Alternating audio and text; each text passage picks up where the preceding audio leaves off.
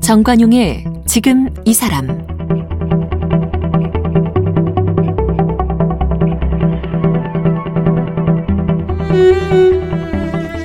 여러분 안녕하십니까 정관용입니다. 불안한 감정, 불안한 마음 이게 인간의 보편적인 심리죠. 뭐 살면서 누구나 그런 경험을 합니다. 그런데 불안이 주는 느낌 좋지 않죠.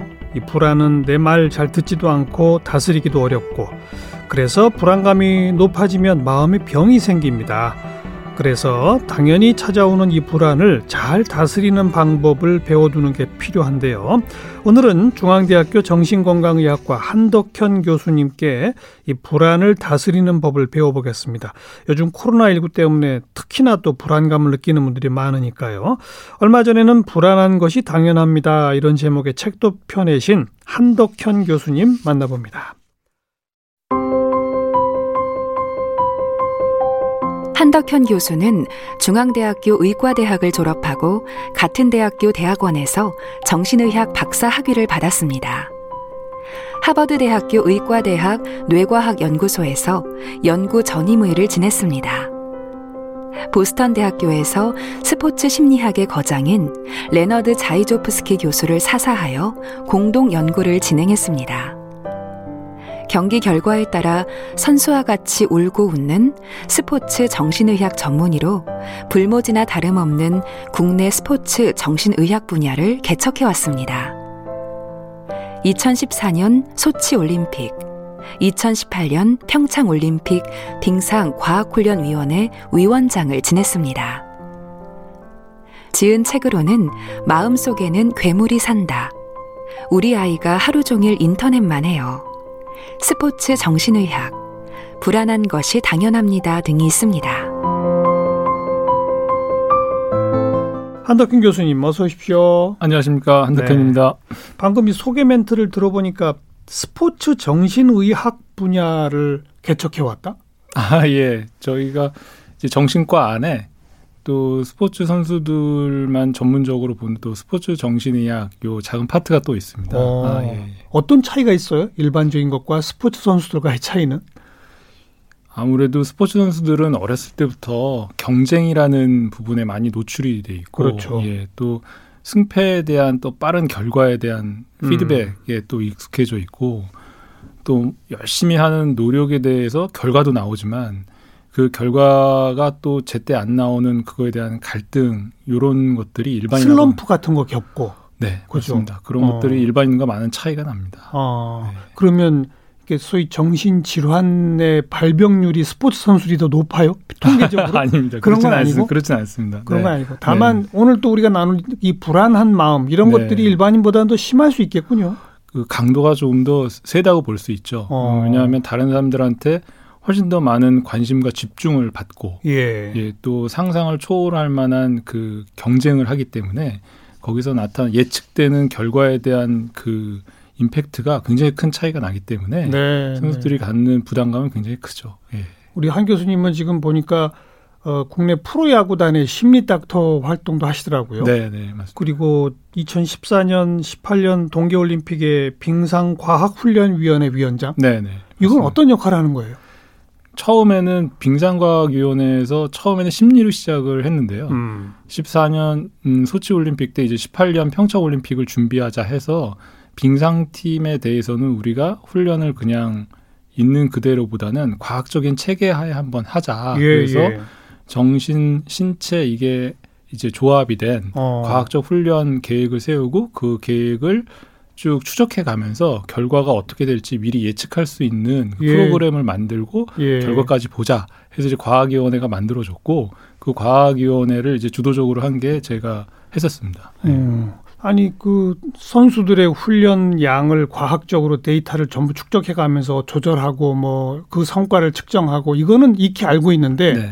그거하고 정신 건강 내지 심리 상태하고도 다 연결이 된다 이건가요? 예, 저희가 어. 그 여태까지 이 신체는 뭐 그 근육의 힘, 음. 뭐 스피드, 뭐 내구력 뭐 이런 거에서 측정하는 부분이 많이 이제 알려져 있었는데 그렇죠.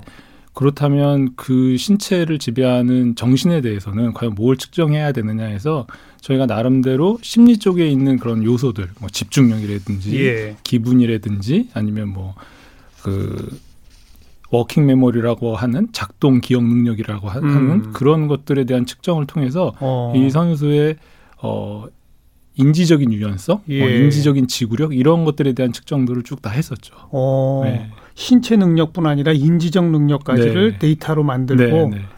그 운동에 있어서 정신력이라고 하는 부분은 굉장히 많은 사람들 일반인뿐만 아니라 지도자한테도 굉장히 이제 강조되는 부분이었는데 예, 예. 그렇다면 과연 과학적으로 분석을 해서 정신력이라는 부분을 어떤 요소로 나눌 수 있고 그걸 강화시키기 위해서는 네. 어떤 것들을 해야 되는지 그걸 체계적으로 만든 게 어떻게 보면 어. 저희가 이제 과학위원회에서 준비한 그런 내용들이라고 할 수 있겠습니다. 그러면 그 선수들의 심리 상담 같은 걸 주기적으로 해야 되겠군요. 네, 맞습니다. 그때 14년, 18년도 그때 이제 18년 평창올림픽 준비하면서 저희 팀이 1주 혹은 2주에 한 번씩 가서 예. 태행선촌에서 빙상 훈련팀을 계속 만났었죠. 예. 음. 그래서 심리 상태 측정해서 네. 뭔가 이렇게 그 과학적 수치화할 수 있는 뭐 이런 걸 만들어내고 네, 네. 그래서 조금 흔들린다 싶을 때는 이 심리 닥터는 무슨 역할을 해주는 거예요? 물론 음, 그 선수들의 뭐 스트레스나 그다음에 뭐 불안 음, 수준에 대한 조절이나 이러한 부분을 또 가르쳐 주기도 하지만 예.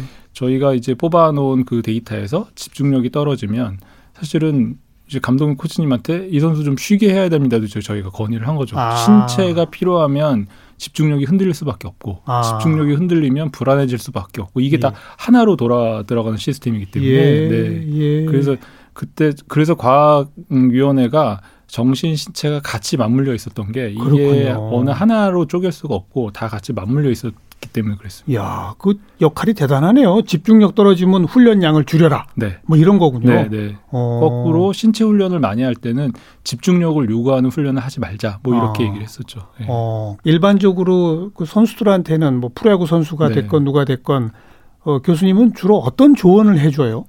스포츠 정신의학의 어떻게 보면 모토라고도 할 수 있는데 음. 자기가 자기 플레이를 할 수 있게 만드는 게 저희 가장 큰 목표입니다. 그렇죠, 그렇죠. 예. 근데 보통 선수들은 제 실력 다 발휘하도록. 네, 보통 음. 선수들은 저는 제 실력만 운동장에서 보여주고 오고 싶어요. 이렇게 얘기하는 선수 없거든요. 저는 오늘 최선을 다해서 예, 정말 그렇죠. 잘하겠습니다. 이렇게 어. 얘기하거든요. 그러면 이 선수의 실력이 70점짜리인데 90점, 100점을 하겠다는 거는 50점도 못 나오게 하는 플레이를 할 수밖에 없는 거거든요. 아. 그래서 70점짜리 선수는 70점, 어. 90점짜리 선수는 90점. 그래서 자기가 자기 능력만큼만 하게끔 만들어주는 게 어떻게 보면 저희 예. 스포츠 심리, 스포츠 정신 이야기의 어떤 목표라고 할 수 있습니다. 너무 과욕을 부려서도 안 된다. 네, 맞습니다. 아, 스스로 인정하게 만드는 것도 필요하군요. 맞습니다. 그래서 사실은 스포츠 심리나 정신의학에 이제 뭔가를 한번 해보고 싶, 도움을 받고 싶다라고 예. 온 선수 중에 정말 미안하지만 이게 지금 심리 문제가 아니라 어. 실력의 문제다라고 얘기하고 돌아간 선수도 꽤 있습니다. 그렇군요. 네. 네. 어찌 보면 이 유독 스포츠 선수들한테서는 이런 게 좀 더 강하게 나타나는 거지 네. 일반 사람도 다 똑같은 거죠. 그럼요. 그 일반 뭐 시험 보는 학생들, 그대 회사에서 자기 뭐 수행 능력이 떨어진 회사원들 다 그렇죠. 마찬가지 자기의 어떤 능력이 있고 실력이 있는데 그거보다 자꾸 더 한다든지 음. 아니면 자기를 비하해서 덜 한다든지 사실은 그런 데서 문제가 생기는 거지. 자기가 자기 능력 파악이 제대로 된 상태에서 진행을 한다면 예. 불안이라든지 갈등인지 이런 것들이 훨씬 줄게 되는 거죠. 네. 음. 불안한 마음 없는 사람은 없죠. 그럴 수가 없습니다. 사람이 신이 아니기 때문에 예. 항또 되게 아이러니컬한 게 인간은 미지 세계에 대한 탐험에 대한 본능이 있거든요. 그렇죠. 예, 근데 불안은 결국 미지에서 온 무지와 미지에서 온 거거든요. 근데 본능적으로 그잘 모르는 건 해보고 싶어 하는데, 네, 근데 해보 그건 불안한 거고. 네. 어. 그러니까 인간은 불안할 수밖에 없는 존재인 거죠. 음. 그래서 어쩌면 신이 인간을 정말 잘 만든 게 그걸 탐구할 수 있는 본능을 만들어 놨고 네. 그걸 탐구하면서 신을 쳐다볼 수밖에 없게 만들었게 돼서 음. 그게 이렇게 물고 들어가는 그러네요. 네. 불안한 마음이 따라오지 않는다면 너무 무모해지고 사고가 빈발할 수 있겠어요. 네, 맞습니다. 그 그렇죠. 다른 동물들에 비해서 인간이 뛰어난 거는 그 음. 불안을 가지고 있고 네. 그 불안 때문에 미래를 예측하고 미리 준비를 하기 때문에 음. 인간이 다른 동물보다 앞서갈 수 있는 거죠. 그런데 불안한 건 좀 힘들잖아요. 견디기가. 그래서 사실은 불안이 있는 그대로 우리가 받아들이고 어 불안을 자꾸 멀리하고 도망가려는 게 아니라 불안과 같이 지낼 수 있는 그 상황을 우리가 만들자라고 네. 해서 불안한 것이 당연하다라고 이제 사실은 책 제목을 지은 거거든요. 네. 네. 근데 이제 뭐 삶이 좀 무기력해져서 불안할 수도 있고 네. 열심히 하는데도 불안할 수 있고 네, 네. 그냥 안정적으로 사는데도 불안할 수 있고 네, 네. 그건 왜 그런 거예요? 그 다 똑같이 세 경우 다 어떤 목표의 문제라고 생각이 듭니다. 목표? 네. 그러니까 어 흔히 이제 제가 청소년들도 많이 만나고 운동선수들도 많이 만나는데 어 목표를 정하셨습니까? 목표를 가지고 있습니까? 얘기하면 거의 다 가지고 있대요. 하지만 거기서 그 목표를 저희 스포츠 안에서는 그 목표가 어 최종 목표가 있고 음. 단계 목표가 있고 수행 목표가 있습니다. 예, 그러니까 예. 최종 목표는 자기가 결국 되고 싶은 거고 단계 목표는 내가 이 최종 단계에 가기 위한 뭐 2단계로 정했느냐, 3단계로 뭐 정했느냐에 따라서 각 단계에 따른 목표가 있고 음. 그 단계를 완성시키기 위한 수행 목표가 있는 거거든요. 그래서 그런 목표들이 없는 가운데 그냥 목표를 정했다고 하면 오히려 그거 자체가 더 선수들 일반인들 청소년들을 불안하게 만드는 거죠. 네, 최종 목표, 단계 목표, 수행, 수행 목표. 네. 그렇게 자기를 스스로 체계화해 봐라. 네. 맞습니다. 아, 그냥 혼자 생각하면 이게 되나요? 그래서 사실은 자주 써보고 써요. 네. 어. 왜냐하면 머릿 속에 지, 집어넣어 놓으면 그게 상황에 따라서 계속 변합니다. 예. 그러니까요. 네, 그러니까요. 근데 써놓으면 그걸 이제 선언한다고 하는데 음. 선언을 해놓으면 그 선언한 거는 잘 바뀌지 않고 예. 그 선언한 것을 다 이루기 위해서 다른 부가적인 어떤 행동들을 자꾸 하게 되는 거죠. 음. 그 엘리트 선수들은 그걸 합니다. 선수들. 네, 네. 네. 네. 그래서 네. 그걸 몰랐던 선수들한테 똑같은 면담 시간에 A라는 선수한테는 그걸 제가 얘기를 해줬고 음. B라는 선수한테 얘기를 해줬는데 A라는 선수는 이걸 하고 B라는 선수는 안 했을 때 몇 년 뒤에 이 둘의 실력의 격차는 엄청나게 나게 되는 거예요. 그렇죠. 네. 어, 사람들이 일상적으로 아주 심한 불안에 시달린다. 네. 이럴 경우에는 일종의 질환으로까지 봐야 됩니까? 네, 맞습니다. 그게 어 질환은 결국은 정상적인 범위에서 이 극단적인 부분 한 2%에서 5%에 해당하는 예. 아주 극단적인 음, 불안이 생길 때 우리는 그 이제 불안 장애라고 이제 얘기를 불안 장애. 네, 네. 음. 음, 그 불안 장애는 결국은 자기가 가지고 있는 평상시 생활에서 뭔가 아, 다른 것들이 벌어지고 있는 겁니다. 음. 예를 들면 어, 심장은 똑같이 뛰고 있, 거든요 예. 예. 근데 어떤 여자분은 제 병실에 아 제 외래에 들어와서 선생님 제가 심장이 뛰어요. 음. 그래서 너무 불안해요. 이런단 말이죠. 그러면 심장 안 뛰면 죽는데요? 그렇죠. 똑같이 음. 얘기합니다. 심장이 안 뛰면 죽는데 지금 살아있는 걸 불안해 하십니까라고 물어보거든요. 그러면 아니 그건 아닌데 음. 제 심장은 뛰는 건 알겠는데 이게 느껴지는 게 천둥 치듯이 느껴져요. 이렇게 얘기를 한단 말이죠. 어. 그렇다면 이 사람은 심장은 똑같이 뛰고 있는데 그 심장이 뛰는 거를 느껴지는 게 뭔가 변화가 있는 거죠. 예를 들면 스트레스를 받아서 지각 능력이 너무 예민해졌다든지 네. 아니면 일을 너무 많이 해서 이 신체 자체가 완전히 정말 어, 번아웃이네 번아웃이 음. 됐다든지 아니면 자기가 무슨 뭐 술이라든지 담배라든지 이런 어떤 어, 약물 복용 같은 것들과 관련이 있든지 이런 어떤 뭔가하고 다른 평상시와 다른 뭔가가 벌어지고 있다라는 신호인 거죠. 네. 예.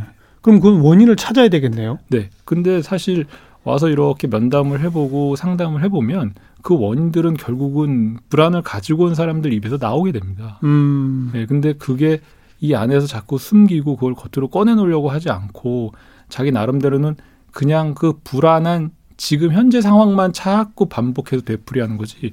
이게 내가 왜 불안해졌을까? 평소와 내가 달라진 게 뭐가 있을까 조금만 따져보는 그 상황이 지금 안 되는 거죠. 네. 대체로 과도한 스트레스, 뭐 신체적 번아웃, 네. 뭐 이런 원인들을 찾으면 그걸 고치면 사라진다. 네, 맞습니다. 별, 별도의 무슨 약물 이론까지 필요 없고. 아닙니다. 이게 그것들이 만성화되거나 음. 그다음에 그 개인이 버티기 힘든 큰 스트레스들이 있습니다. 그래서 그게 우리의 항상성을 건드려 놨을 때는 그 항상성을 깨버렸을 때는 약물의 도움을 받는 것도 좋은 방법입니다. 네. 그 오늘 시작하면서도 얘기했습니다만 지금 이제 코로나 19 상황이잖아요. 네, 이게 또 게다가 2년째 이어지니까 네, 맞습니다. 어때요? 이 사람들의 이 불안 정도가 저- 평균적으로 높아져 있나요? 그런 지금 외래 환자 보시면 질, 질문을 예. 굉장히 많이 받았거든요. 예. 왜냐하면 처음 1년 좀 지나고 난 다음에 통계를 뽑았는데 어, 의료 질환과 중에 정신과가 유일하게 상승한 그러니까 환자가 늘어난 과 중에 하나였거든요. 그렇죠. 예. 어. 그래서 그게 코로나 블루에 의해서 음. 불안과 우울이 늘어나서 그런 것 같다.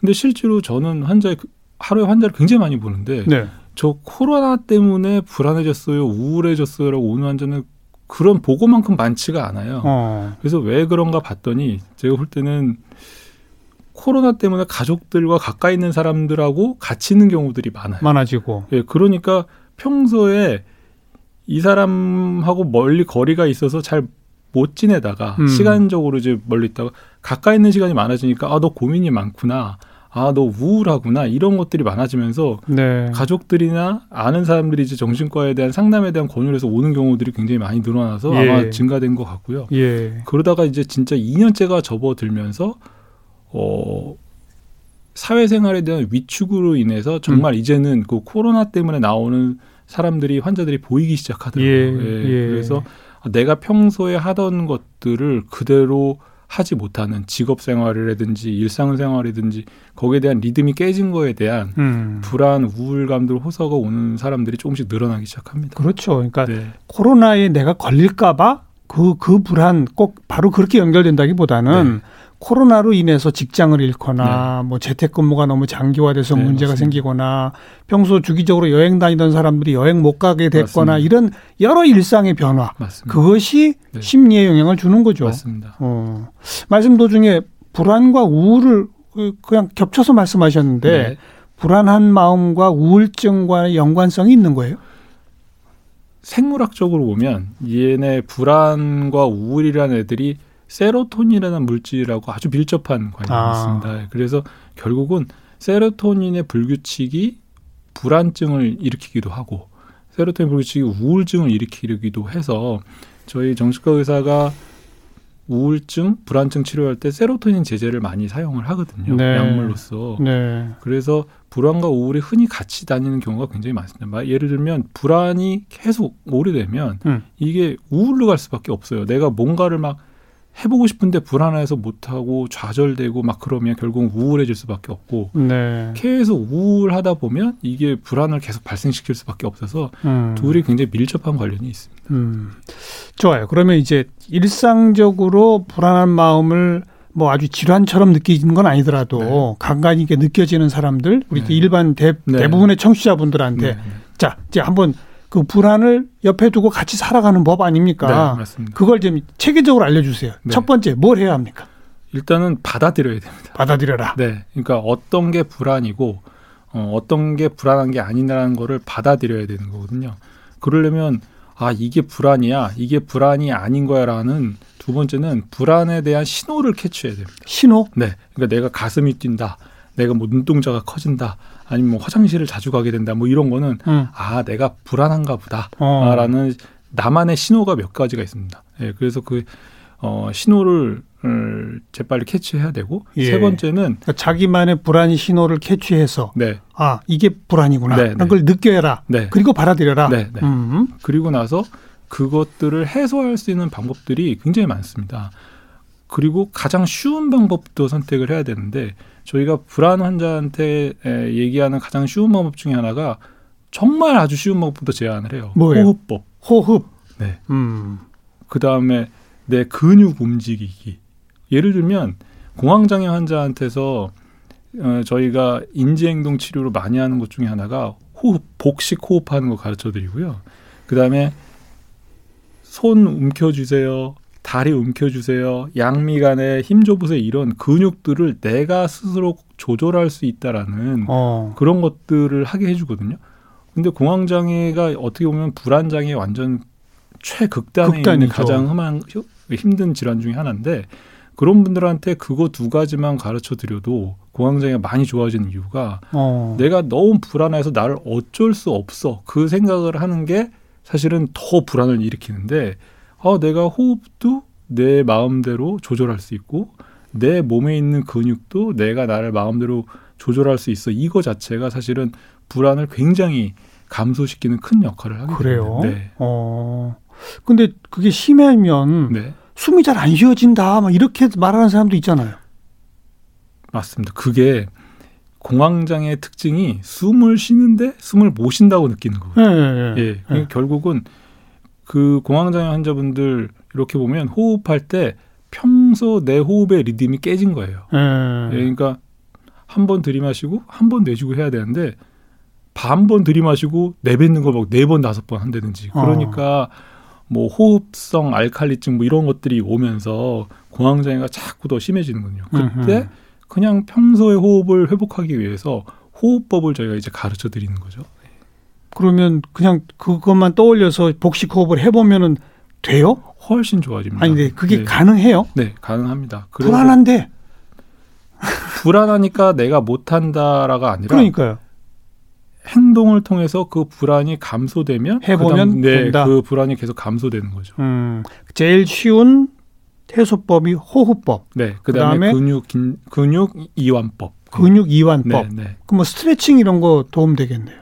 어, 스트레칭보다는 자기가 자기 근육을 어, 힘주고 이완시킬 수 있다라는 그 자기 근육 이완법이 있거든요. 예, 그런 것들이 필요합니다. 뭐 헬스클럽 가서 막 운동하고 이러면 풀리고 그러는 건 아니에요? 그건 관계는 없어요? 오, 처음에는 저희는 그 처음에 헬스클럽 가서 무리한 운동 하지 마시라 그러거든요. 어. 왜냐하면 처음에 공황장애를 한번 앓고 나신 다음에는 비슷한 가슴 떨림이 오더라도 금방 또 다시 내가 이거 공황장애 빠지는 거 아니야라는 예기 불안이 있기 때문에 예. 얘기 불안. 네, 예기 불안이 있기 때문에 다시 그 헬스클럽 가서 이 트레드밀을 타면서 다시 심박수를 올렸다가는 다시 또더 어, 불안이 오기 때문에 그냥 네, 그냥 간단한 근육을 자기가 네. 조절한다 네, 네. 그 정도. 네, 네. 또 그다음에 어떤 해소법이 있어요? 또 아주 아주 쉬운 게 호흡과 근육 이완이라고 네, 그러셨고 네, 네. 그다음 단계는 그 다음에는 스트레스 이제 해소를 하셔야 됩니다. 스트레스 해소. 네, 네. 그래서 그 스트레스 해소는 사람마다 다 각자 틀리거든요. 그래서 어떤 사람은 뭐 이게 스트레스에 좋아. 예를 들면 뭐 독서가 스트레스에 좋아요. 뭐 음악 듣는 게 스트레스에 좋아요. 뭐 이렇게 얘기하지만 어떤 분은 책 읽는 게 스트레스거든요. 그러니까 각자 자기마다 어떤 스트레스 해소법이 있어서 네. 그 스트레스 해소법을 가지셔야 됩니다. 그걸 어떻게 찾죠? 그것도 아주 작은 일상부터 시작하시면 됩니다. 일상부터. 네, 자기가 해볼 수 있는 것. 어. 음, 그러니까 집 앞에 나가는 산책이 아니면 집안에서 누구 와이프랑 이야기를 한다든지 뭐 남편하고 이야기를 한다든지 아니면 정말 자기가 가지고 있는 뭐 MP3에서 음악을 한번 들어본다든지 음. 뭐 그렇게 해서 자기만이 가질 수 있는 그 스트레스 해소법을 아주 작은 것부터 할 수 있는 것부터 실천을 해야 됩니다. 네. 일상에서 시작하는 네. 스트레스 해소. 네. 네. 또 그 다음 단계는 그게 안 되면 병원 찾으셔야죠. 정말. 결국은 네. 그러니까 불안을 받아들이되 네. 불안하면 일단 아주 손쉬운 호흡이나 이런 걸로 좀 다스리려고 해보고 네. 그 다음에는 내 스트레스를 해소해봐라. 네. 결국 답은 딱 그거네요. 네. 그것도. 일상에서 찾아라. 네. 근데 그거 안 하고 오시는 분들이 태반이세요. 그렇겠죠. 네, 이게 막 되게 내가 큰 병에 걸렸고 음, 큰 일을 당했기 때문에 난 이거 지금 당장 막 내 몸에서 다 떨어져 나가야 돼. 음, 누군가 나를 막 구출해 줘야 돼. 막 이렇게 생각을 하시거든요. 음, 음. 어찌 보면 지금 교수님과 제가 얘기 나눈 네. 받아들이고 호흡하면서 네. 여러분 풀어집니다. 네, 네. 이 말이 귀에 들리면 덜 불안한 거죠. 맞습니다. 이게 불안하면 이런 게 안 떠오르는 거 아니에요? 불안하면 떠오르되 그게 그렇게 안 되면 그게 음. 병적인 거죠. 음, 예, 불안한데 내가 오케이 그래 나 불안해. 예, 그래서 나 이런 이런 거 해볼 거야. 어 그러니까 조금 불안이 가셨네. 그러니까 나 괜찮아질 거야. 이건 병적인 게 아니죠. 네. 근데 내가 이런 걸 해봄에도 계속 더 불안해지고 나 이러다가 망할 거야, 이러다가 쓰러질 거야, 나 이러다가 완전 죽어버릴지도 몰라 이렇게 하면 이건 이제 병적인 거죠. 음. 주변 사람들은 어떤 도움을 주는 게 좋습니까? 그런 그 불안해하는 그런 사람을 보게 되면 너 큰일 났어. 음. 너 잘못될 거야. 이것도 안 되고요. 음. 야, 아무것도 아니야. 괜찮아. 이것도 음. 안 됩니다. 음. 그 사람이 가지고 있는 느끼는 불안은 사실 그 사람한테는 굉장히 큰 거거든요. 그러니까요. 아무리 사소한 거라도. 그래서 어, 아까 제가 말씀드린 가벼운 호흡법이라든지 근육 이완법이라든지 스트레스 해소에 같이 동참하는 거라든지 그 사람이 하는 걸 옆에서 도와주는 쪽에 그런 음, 행동을 해주시는 게 도움이 됩니다. 음, 특히 뭐 수험생 학부모라든지 네. 일생일대 어떤 뭐 시험을 앞두고 있다든지 네. 이런 사람들 불안해하는 게 당연하잖아요. 네. 그때 어떻게 해줘야 돼요? 그 부모들은 그게 제가 그 질문을 굉장히 많이 들었거든요. 예. 그거를 제가 대답할 때 뭘 많이 하냐면 올림픽 선수들 금메달 딸 때 얘기를 많이 해요. 음. 그러니까 금메달 후보가 됐는데 금메달 따는 경우가 굉장히 드뭅니다.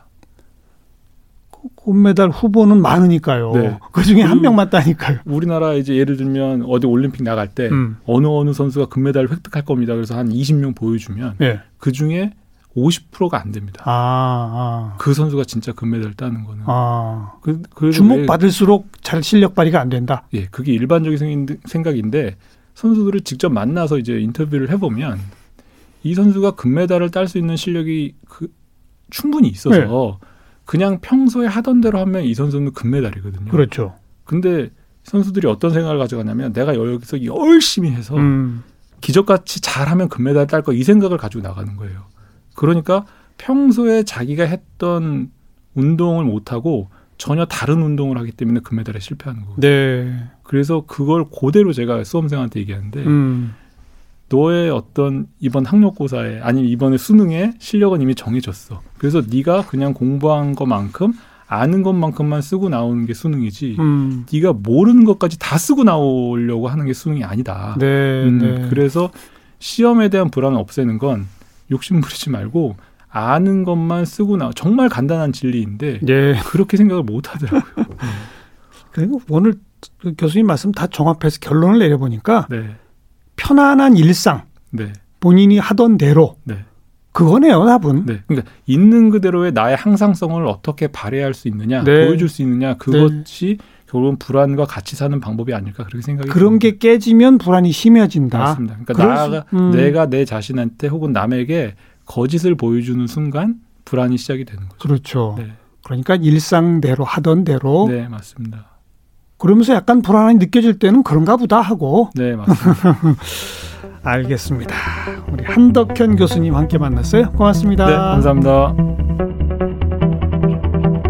오늘 함께 하신 정관용의 지금 이 사람은 KBS 홈페이지와 모바일 콩, 다양한 팟캐스트를 통해 다시 들으실 수 있습니다.